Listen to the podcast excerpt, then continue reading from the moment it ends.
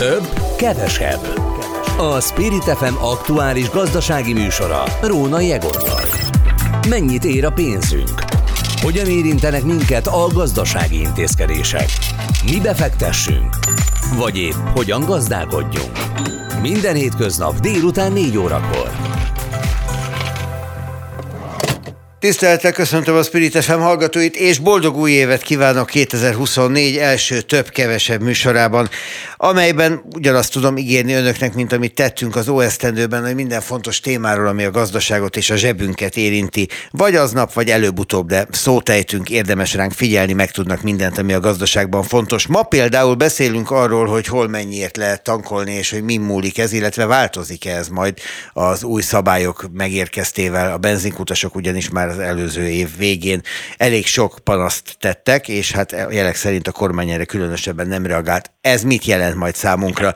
Aztán beszélünk arról, hogy 9 éves mélypontot idéz a lakáspiac teljesítménye 2023-ban, mégis 2024-re erre az évre valamiféle változást várnak a szakértők, a kilábalást remélik.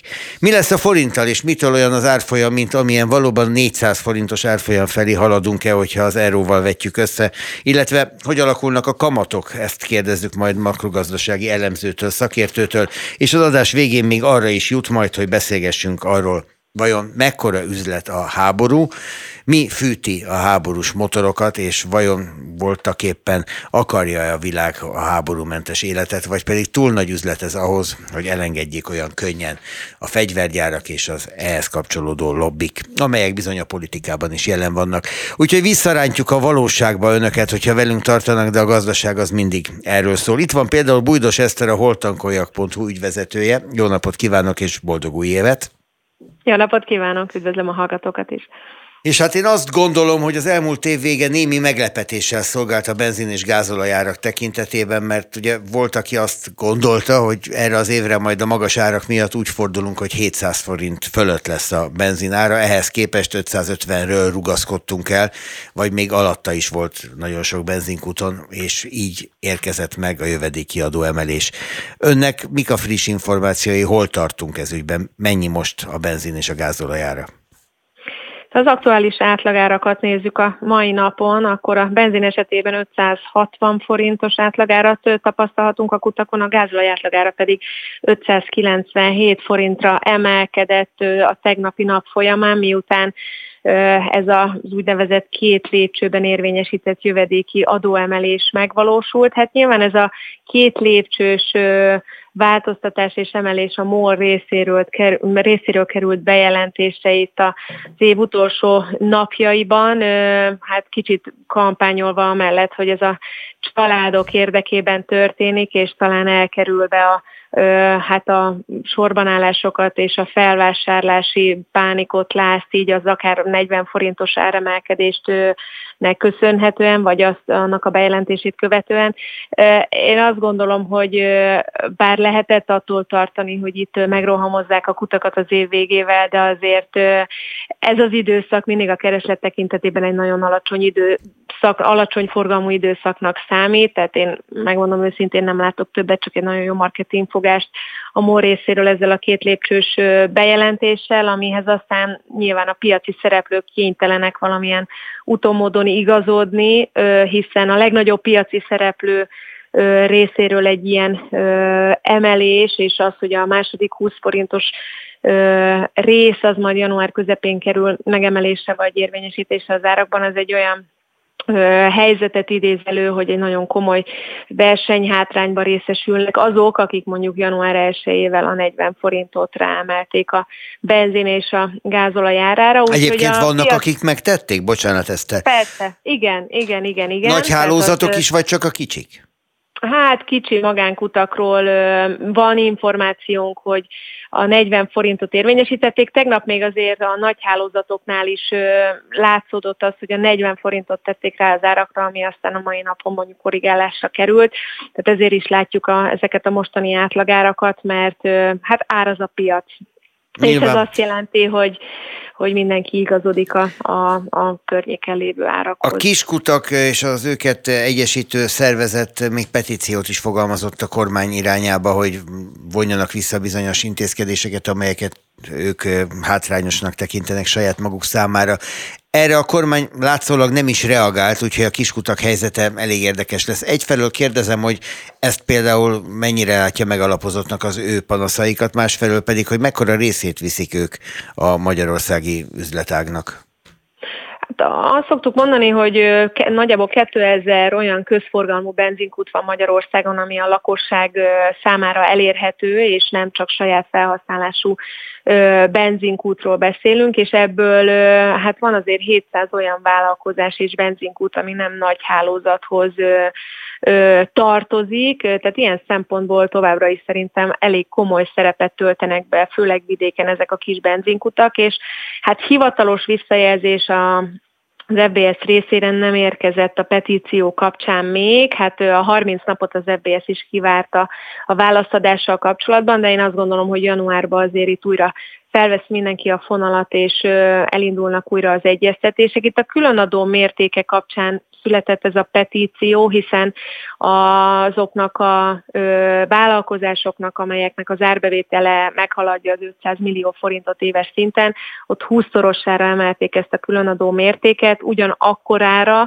tehát a 0,15%-ról 3%-ra, amekkora a nagy hálózatok részére is megállapításra került, tehát én azt gondolom, hogy ez megint nem tűnik egy nagyon egyenlő versenyhelyzetnek itt a piaci szereplők szempontjából, és hát megmondom őszintén azért az, év utolsó másfél-két hetében elég érdekes árazási politikát is láttunk a benzinkutakon, a nagy hálózatok részéről, ami azt jelenti, hogy amikor emelés is lett a nagykereskedelmi árak esetében bejelentve, akkor is csökkenő üzemanyagárakat tapasztaltunk, tehát a, a benzinkutak árése az, az folyamatosan szűkült itt az elmúlt egy-két hétben, amit hát mindenki csak találgatott, hogy miért történhetett, de ez is csak nehezíti úgymond a kiskutaknak a, a helyzetét. Önnek hiszen... van megfejtése? Azt hiszem, hogy pont önöket is behúzta a csőbe az, hogy ugye volt egy várt ár, ami minden szempontból igen, logikusnak igen. tűnt, aztán kevesebb volt. Mit gondol, mi történt? Itt, itt feltételeztük azt, hogy a jövedéki adóemelés kapcsán van egy ilyen eltérő árazás, hogy, hogy még kevésbé tűnjön fájdalmasnak majd ez a 40 vagy akár hát utána kint kiderült 20 forint. Nehéz megmondani, szerintem január végén fogjuk látni azt, hogy, hogy mik lesznek a tényleges árak, miután a második lépcsős jövedéki adóemelés is meg, ö, érvényesítésre kerül, és utána látjuk, hogy tényleg milyen ár és tömeggel hmm. tudnak tervezni a benzinkutak, szerintem előbb nem. Hernádi Zsolt adott az Index.hu-nak egy interjút, gondolom találkozott vele. Ő például arról beszél, hogy valódi árcsökkenést nem lát, inkább áremel emelkedéssel lehet számolni. A háborúval magyarázza meg a, a forint árfolyamával. Hát én nem látom olyan nagyon borúsan a, a 2024-es évet, ha a nemzetközi eseményeket, várakozásokat ö, nézzük. Az olaj bement a 80 dolláros szint talán még 73 is volt itt decemberben. Itt szerintem az idei év főleg arról fog szólni, hogy az Egyesült Államok próbálja minél alacsonyabb szinten tartani az olajárát, hiszen náluk idén választások lesznek, és a másik oldalon pedig az OPEC próbálja ezt majd valamilyen szinten ellensúlyozni, úgyhogy az elemzők is azért korrigálták a várakozásaikat a 90 dolláros árszintről inkább a 80-85 dolláros árszintre, ami szerintem a mi szempontunkból egy jó hír, hiszen, hiszen hát nem kell alapvetően a 100 dolláros olajár mellett egy komolyabb áremelkedésre számítani, Hát a forintot majd meglátjuk, hogy mi mozgatja ebben az évben, de én nagyjából a 600 forint körüli átlagárakra számítok ebben az évben, plusz-minusz 20 forint. Hogyha, Eszter, köszönjük nagyon... szépen. Köszönöm én. Szerintem ebben az évben még sokat fogjuk nyúzni a legfrissebb információkért és a Legyen legfrissebb így. folyamatok elemzésért. Bújdos Eszter, a holtankolyok.hu ügyvezetője kezdte velünk itt az évet. Minden jót kívánok, viszont Több, kevesebb. A Spirit FM aktuális gazdasági műsora. Rónai Egonnal. A több-kevesebb műsorában az elmúlt esztendőben is rendszeresen hírt adtunk az ingatlanpiaci mozgásokról, fordulatokról, hírekről, és így tervezzük 2024-ben is. A tavalyi év lassulást hozott a hazai lakáspiacon, ezen nagyjából senki nem lepődik meg szerintem. Egyrészt elfogytak az emberek tartalékai, tehát hirtelen kevesebb volt a készpénz, másfelől pedig a hitelezés is bedőlt némileg, hiszen olyan magasak voltak a kamatok, hogy nagyon sokan meggondolták, hogy merjenek-e hitelt felvenni egy ingatlan vásárlás vásárláshoz. Most viszont fordulatról beszélnek a szakemberek, egyrészt a kamatok csökkenése miatt, meg az optimizmus miatt is, ami lassacskán azért csak vissza köszön, visszakúszik az emberek életébe, legalábbis így megyünk neki 24-nek, ezt reméljük. És ezt reméli az ingatlan.com vezető szakértője Balog László. Jó reggelt, jó reggelt, jó napot kívánok és boldog új évet! Jó napot kívánok, és én is boldog új évet kívánok a Spirit FM minden kedves hallgatójának. Valóban nagyobb reményekkel uh, látunk neki a 2024-es évnek, mint ahogy a 2023-as évet zártuk. És itt uh, szinte minden egyes tényező szerepet játszhat ebben, amit a felvezetőben említett. Az ingatlanpiacon amúgy is minden összefügg mindennel, de azért uh, túlzott reményeket és hiú ábrándokat az idei évre még érdemes táplálni, hiszen az elmúlt év, 2023-as év, az a számításaink szerint az elmúlt kilenc év leggyengébbik éve volt az ingatlanpiacon, legalábbis, hogyha a forgalmat vesszük alapul. Tavaly ugyanis legfeljebb 110 ezer adásvételre került sor, és ez utoljára 2014-ben történt meg, akkor is nagyságrendileg hasonló volt az adásvételek száma. Na de hogyha ilyen kevés az adásvétel, akkor azt is joggal remélhetjük, nem? Hogy nagyon sokan a szándékuk ugyan meg lenne, de a bátorságuk nincs meg alapon, vagy éppen a pénzük nincs meg alapon, elhal, elhalasztották, halogatták a vásárlást, és lassacskán visszatérnek a piacra.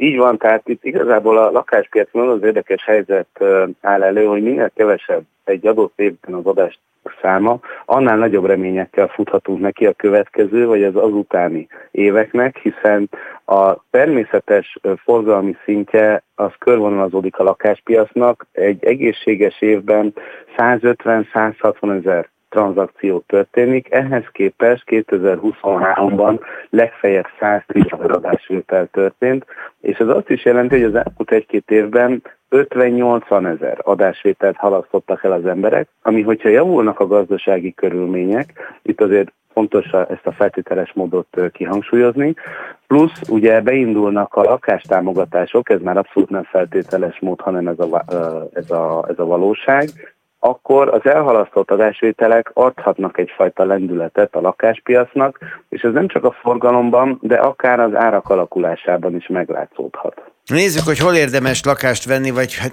egyáltalán az mostani árak ismeretében a négyzetméter árakra gondolok itt elsősorban, meg a hitel lehetőségekre is egyébként.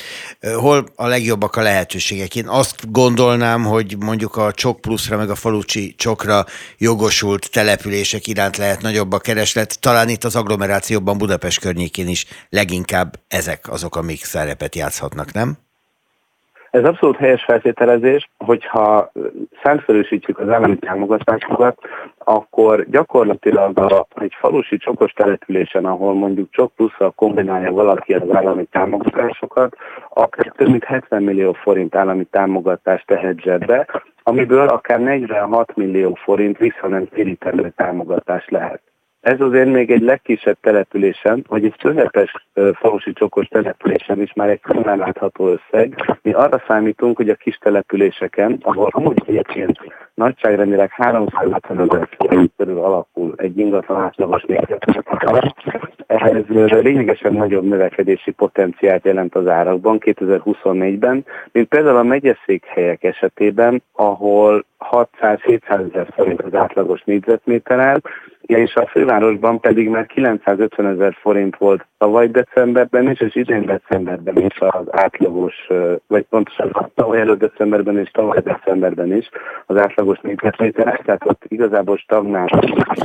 Megkérhetem-e arra, hogy valahogy egy pozíciót váltson, mert nagyon akadozik a vétel, vagy valami baj van itt a, a mobil rendszerrel. Köszönöm szépen. És akkor egyúttal felhasználom a lehetőséget, hogy kérdezzek is.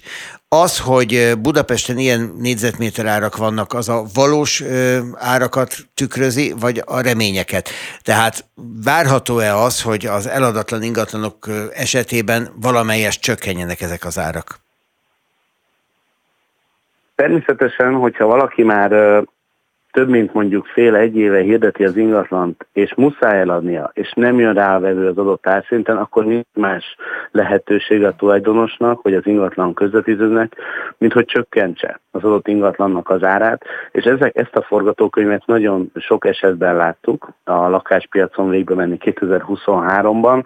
Bizonyos esetekben akár 10-20%-kal is csökkennek a hirdetési árak, amíg megkezik az az érdeklődő, aki potenciális vevőként lecsap majd új vevőként az ingatlanra. Tehát uh, itt érdemes nyomon követni a kínálatot napi szinten, mert uh, látszólag nem sok minden történik az árak tekintetében, azért jó fogásokra 2024-ben is lehet számítani az ingatlan. Ez piacon. hogyan működik? Ugye az ingatlan.com gazdasági szakértője nyilván látja ezt a, a piacot, a hirdetési piacot is. Ha valaki odaírja, hogy árengedmény, vagy egyszerűen csak én nagyon figyelmes vagyok, és látom, hogy ami a múltkor 100 millió volt, most milyen érdekes, csak 89 millió. Az azt jelzi, hogy, hogy nem megy a dolog, és azt jelzi, hogy nagyon akarja a pénzt, és nagyon jó alkupozícióm lesz, vagy egész egyszerűen csak reagál a piaci folyamatokra, de onnan már megint nem enged. Ez, ez, ez ilyen lépcsőzetes, teraszos elven működik, legalábbis úgy látjuk, hogy a hirdetők árazási logikája. Tehát amikor csökkentenek egy nagyobb összeget az eladási árból, akkor ahhoz ö, szeretnének ragaszkodni, és hogyha azt látják, hogy még ez sem reális, tehát eb, ezen az újabb, olcsóbb árszinten sem érkezik vevő az eladó, eladandó ingatlanra, és tényleg el kell adni az ingatlant, akkor mennek még lejjebb. Egyébként a 2023-as év újdonságot hozott abból a szempontból is, hogy most több tízezer olyan hirdető volt, volt, aki egész egyszerűen azért ö, szüneteltette, vagy kezdte be a hirdetési tevékenységét, mert vagy meggondolta magát, vagy adott árszinten nem akarta értékesíteni az ingatlanát, vagy egész egyszerűen ö, nem, nem talált vevőt azon az árszinten, az eladandó ingatlanára, amennyiért ő ezt szívesen eladta volna. Tehát ahogy beszéltünk arról, hogy a vevők nagyon sok, akár több tízezer tranzakciót halasztottak el, úgy az eladók is ö, szép számmal voltak, azok közül, akik a, a, a piaci árszintek befagy, befagyasztása miatt, vagy, vagy, vagy stagnálása miatt, vagy egész egyszerűen arra a szintre, a reális szintre csökkenése miatt már nem láttak fantáziát az ingatlanok értékesítésében. Ebből a szempontból, hogyha beindul a forgalom 2024-ben, akkor ebben a, ezen a területen is számíthatunk változásra, tehát akár még nagyobb lehet a kínálat, hogy azzal párhuzamosan, hogy erősödik a kereslet. Na, majd legközelebb beszélgessünk arról, hogy hogy állnak egymással az eladók és a vevők mondjuk a hirdetések tekintetében, tehát hogy ezek a hirdetések hogy vannak jól pozícionálva, nekem vevőként hogyan kell jól reagálnom egy, egy rosszul megfogalmazott hirdetés fizetésre is akár, mert nem annyira ügyes az eladó, és így tovább, és így tovább. Szerintem ebben nagyon komoly érdeklődés lehet a hallgatók felől is, úgyhogy legközelebb beszéljünk erről. Jó? Most köszönöm szépen. Rendben, Balog László az ingatlan.com vezető gazdasági szakértője jósolt 2024-re. Reméljük, hogy beválnak ezek a jóslatok. Viszont hallásra. Több, kevesebb. Több, kevesebb. A Spirit FM aktuális gazdasági műsora. Rónai Egonnal. A vonalban német Dávid, a KNH Bank vezető makrogazdasági elemzője. Boldog új évet kívánok, Dávid! Köszönöm szépen, én is boldog új évet kívánok. Azért szoktuk nyaggatni, hogy mondja meg, hogy merre felé halad a gazdaság, merre felé halad a forint, mi történik az árfolyammal, mi lesz a bérekkel, meg ilyenek. Hát ettől a szokásomtól most sem fogok különösebben megválni, de hát azért egy kicsikét azzal is foglalkozunk, hogy mi volt. Tehát, hogy azt vártuk nagyon sokáig 2023-ban, hogyha jönnek a jó hírek például a kormány és az Európai Unió tárgyalásairól, akkor hirtelenjében megváltozik minden, erősödik majd a forint, nő a befektetői bizalom, és azt fogják gondolni Magyarországról, hogy mégiscsak jó partner és így tovább, és így tovább. Ehhez képest ugye valamennyi pénz érkezik, megállapodás született az Unióval bizonyos szegmensekben, és a forint gyengült. Mi történik? Hát ebből azt lehet látni, hogy a piac azért már egy ideje számított rá, hogy jöhetnek kedvező hírek, de amikor kijött maga az információ, akkor volt egy átmeneti erősödés, de aztán ez kevésnek bizonyult már. Ez inkább tényleg annak a jele, hogy olyan nagyon nagy meglepetést már nem okozott, hogy részleges megállapodás történt az Európai Unióval.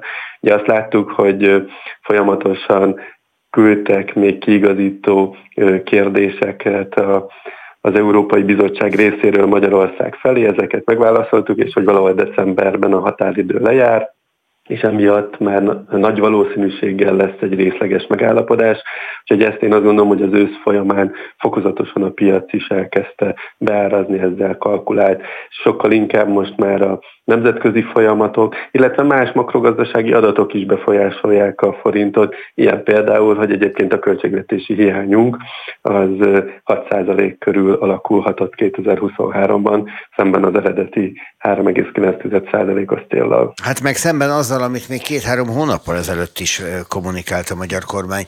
Ugye Varga Mihály akkor arról beszélt, hogy ha jól emlékszem, 5,2-n próbálja tartani. Hát ez a 6% ez elég durva különbség, még hogyha csak 0,7 7-8-nak látszik is. Mi okozza azt, hogy ekkora a költségvetési hiány?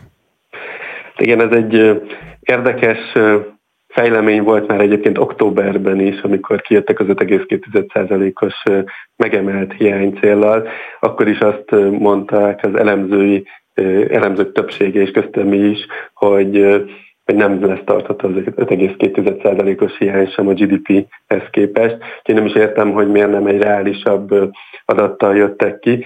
Egyébként, ami ilyen mögött áll, az elsősorban az adóbevételeknek az elmaradása.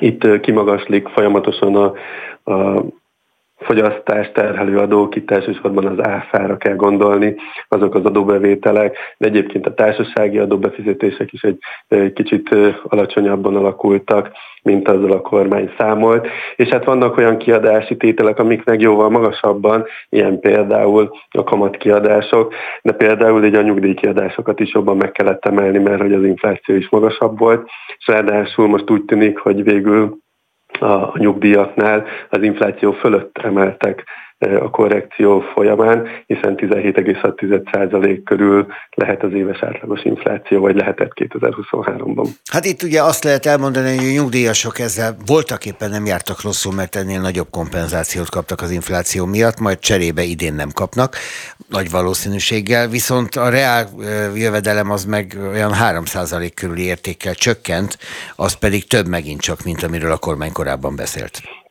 Ez így van, hát ez látszik nagyon jól a fogyasztási adatokban.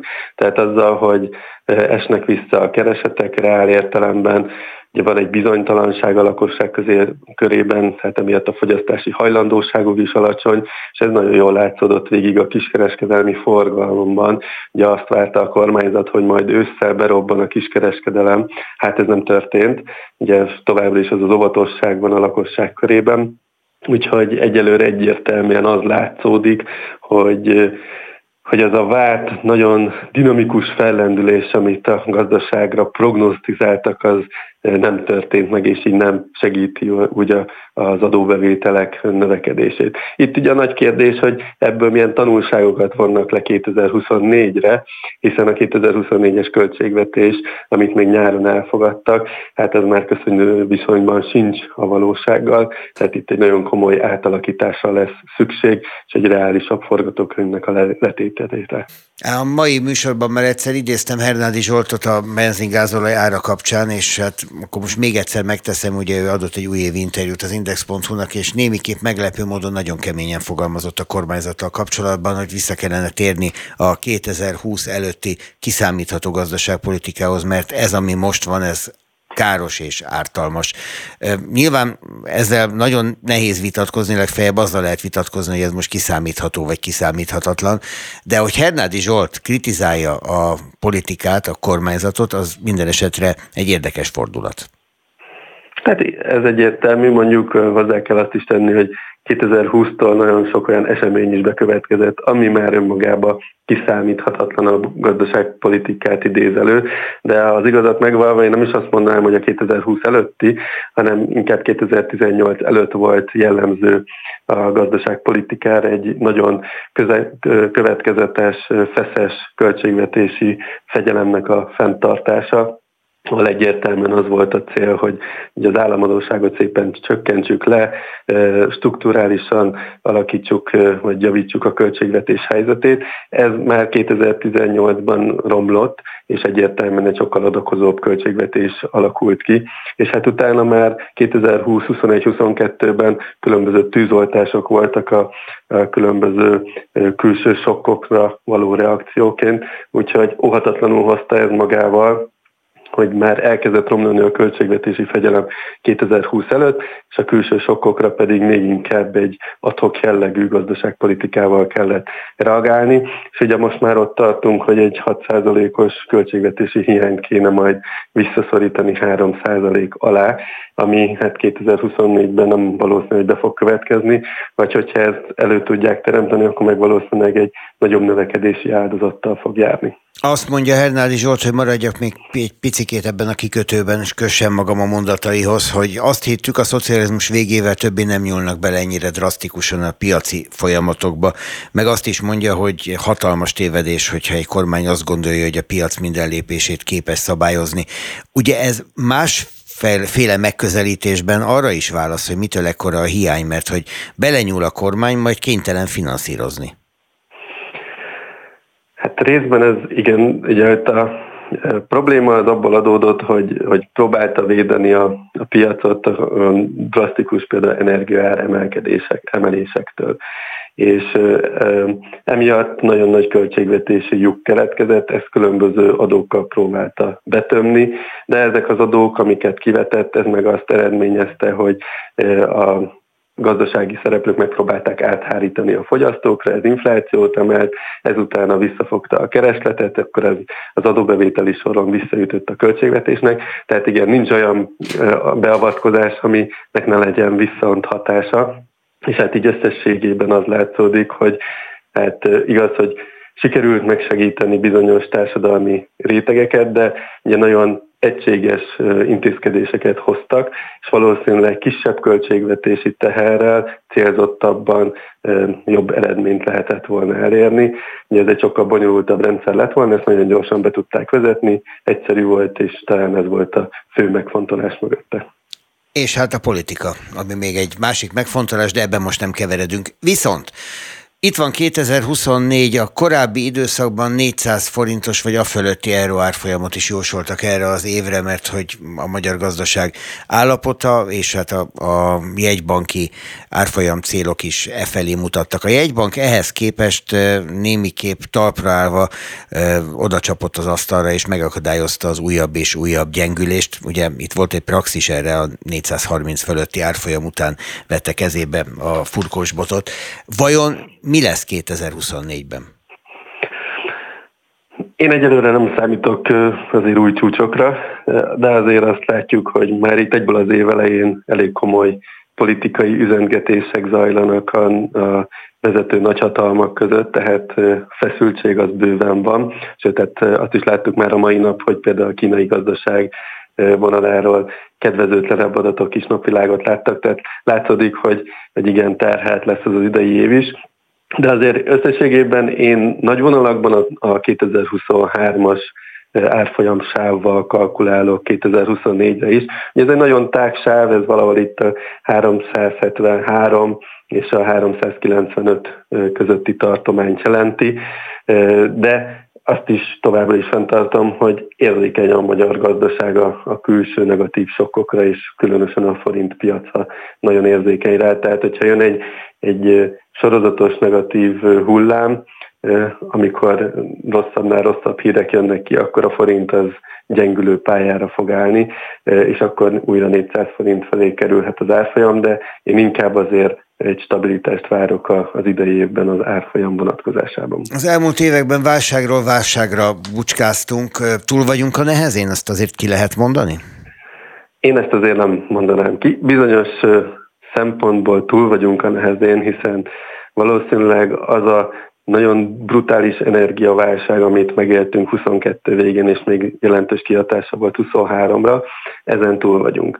De hogy a magas kamat környezet, egyébként a csődráták emelkedése, például Svédországban ugye nagyon magas szintre ugrottak a csődráták, de Magyarországon is ez látszódik a stabilitási jelentésben, már a, a Nemzeti Bank is mutatta, hogy emelkednek a csődráták. Ezek, ezek azt mutatják, hogy a magas kamat környezet, a lassuló gazdaság, ez elindít egy egy romló gazdasági környezetet, aminek a hatására hát sajnos akár a hitelezési feltételek szigorúk maradhatnak, és ezáltal ugye ez növelheti annak az esélyét, hogy itt nem lesz puhalandolás. Ugye nagyon sokan azt várták, hogy, hogy szépen úgy tudjuk leszorítani az inflációt, hogy ennek nem lesz nagyon drasztikus gazdasági áldozata, és azért ezt még nem jelenthetjük ki. Úgyhogy sajnos én azt gondolom, hogy még bőven van kockázat 2024-re. Mindennek dacára csak azért is boldog új évet kívánok önnek is. És hát remélem, hogy boldog lesz a, a gazdaságban mozgók, tehát mindannyiunk élete is ebben az esztendőben. Hát bízunk benne, hogy nem a pozitív a forgatókönyvek fognak megvalósulni, és nem a negatív szenáriók. Így, így. Német Dávid, a KNH Bank vezető makrogazdasági elemzője. Köszönöm szépen. Köszönöm szépen, és szép napot kívánok mindenkinek. Több, kevesebb. A Spirit FM aktuális gazdasági műsora. Rónai Egonnal. 2024 első gazdasági magazinja a több-kevesebb utolsó beszélgetése következik itt most, és hát az elmúlt esztendő a új és a korábbról áthúzódó háborúk esztendeje is volt. Gondolunk itt a közel-keletre, hogyha az újra és hogyha az áthúzódóra, akkor mondjuk az orosz-ukrán konfliktusra gondolatunk, de hát egyáltalán látszik, hogy a világ fegyverkezik, és az emberek néha nem értik, hogy igazából mi végre van ez a nagy fegyverkezés. Hát kérem szépen, ez egy óriási üzlet. És hogy mekkora üzlet, erről fogunk Sarkadi I. és Csabával, az Economics újságírójával beszélni a következő percekben.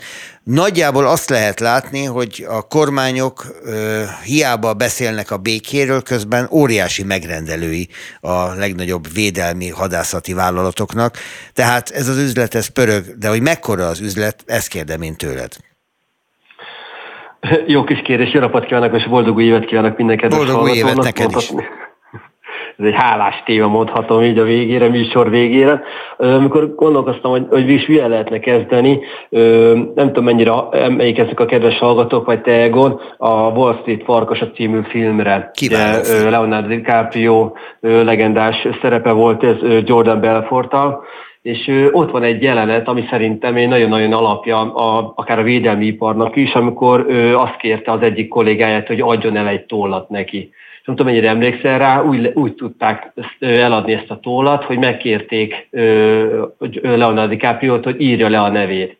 És ugye neki nem volt tóla, akkor vásároljál tollat. És ugye ezzel magyarázta azt, hogy keresletet kell generálni, és sajnos, amit láthatjuk, most egy igen jó keresletgenerálás zajlik a mellettünk lévő háborúval, Ukrajnát ért háborúval. Itt az Ukrajna háborús helyzetének a fenntartásával, és erre mondok egy nagyon jó példát, mert rámegyünk a számokra, hogy, hogy mennyire így működik ez.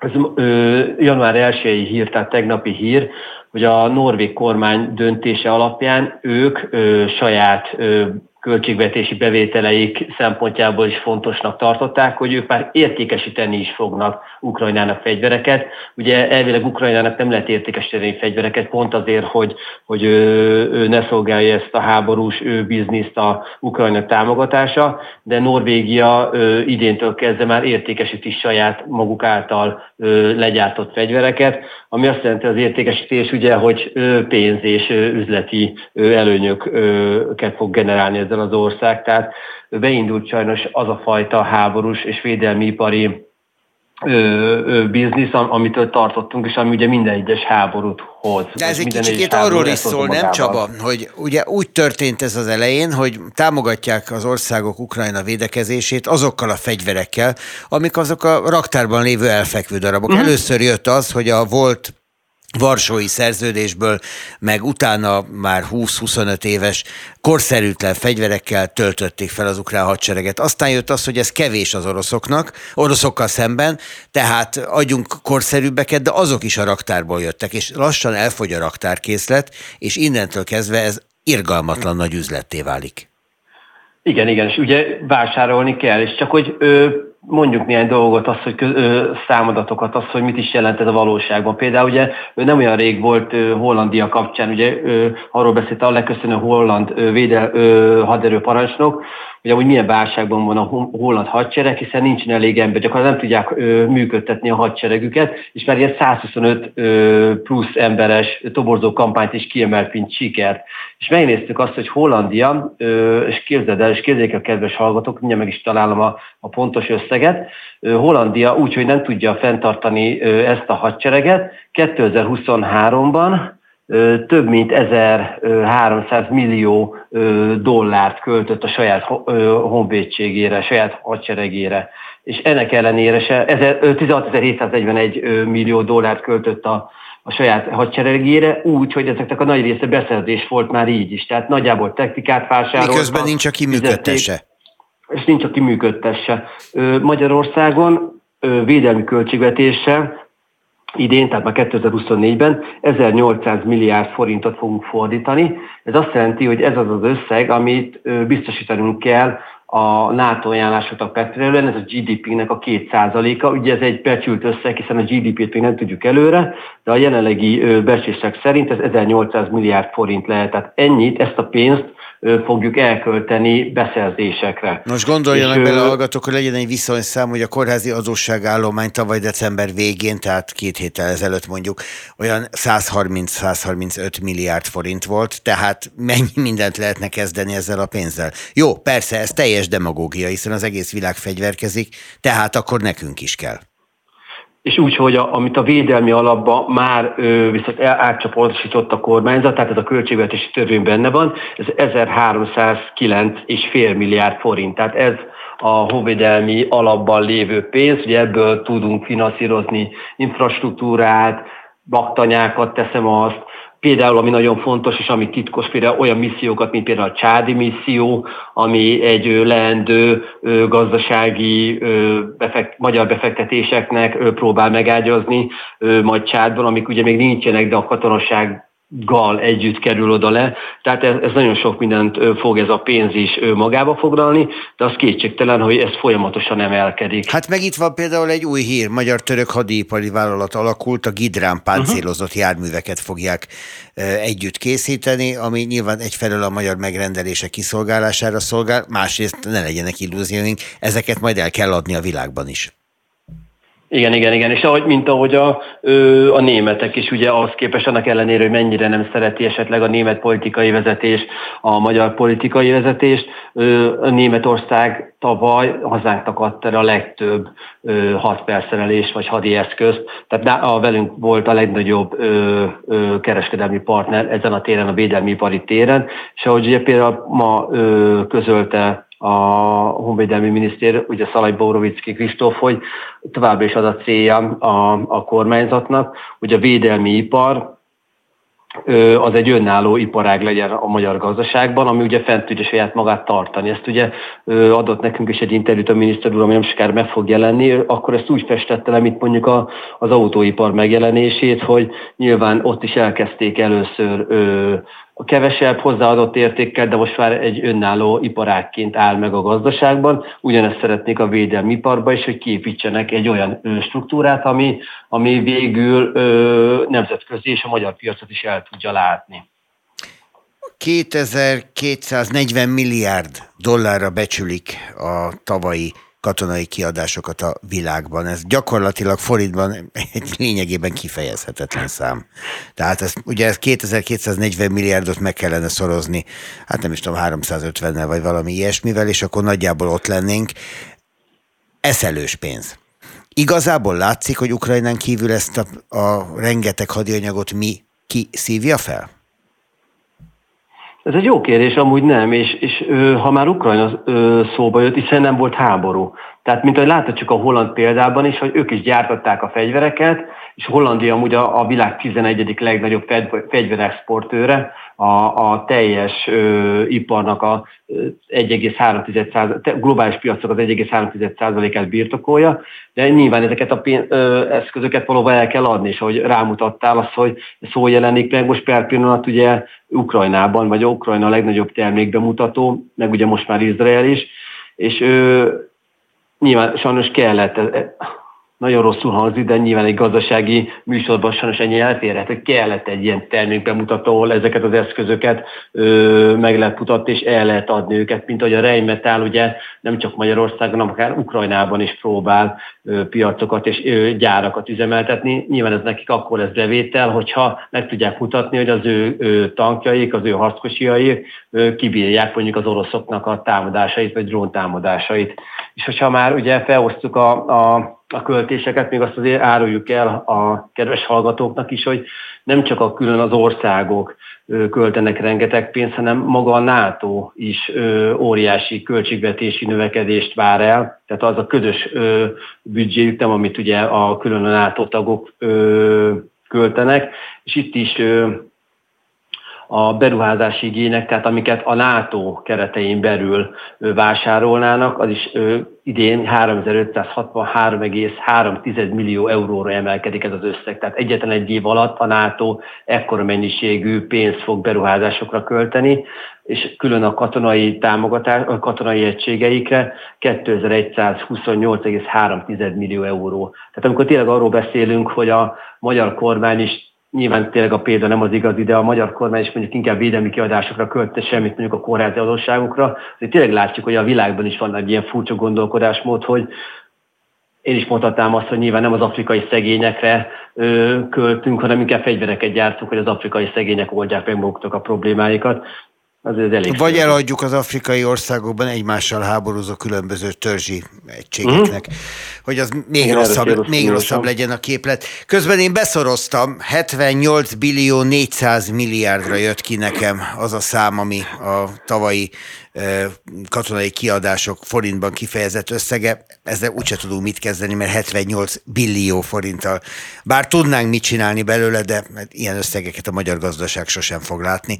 Úgyhogy hát az marad, hogy abban reménykedjünk, hogy egyszer az emberiségnek megjön a józan esze, de amíg ekkora üzletet látnak benne azok, akiknek az a dolguk, hogy üzletet csináljanak belőle, addig alig ha változik a hozzáállásunk a háborúhoz és a háborús kiadásokhoz. És egy folyamatosan bővülő üzlet. Hát ráadásul. Sarkadi I. és Csaba, köszönöm szépen. Az új évet nem egy vidám témával zártuk itt ebben a mai műsorban, de szerintem kell arról is beszélni, mi a realitása mondjuk a békének 2024-ben. Köszönöm, hogy itt voltál velünk. Még egyszer boldog új évet kívánok neked is, és a kedves hallgatóknak is. Utóbbiaktól, a hallgatóktól azzal búcsúzom, hogy holnap ugyanebben az időben jövünk. Várom önöket akkor is a több-kevesebb műsorában. Remélem, hogy itt lesznek velünk majd. Meg még azt kell elmondanom természetesen a rendkedvéért, hogy a mai adás Somodi Solymos Eszter szerkesztette, én pedig Róna Jegon vagyok. Viszont hallásra.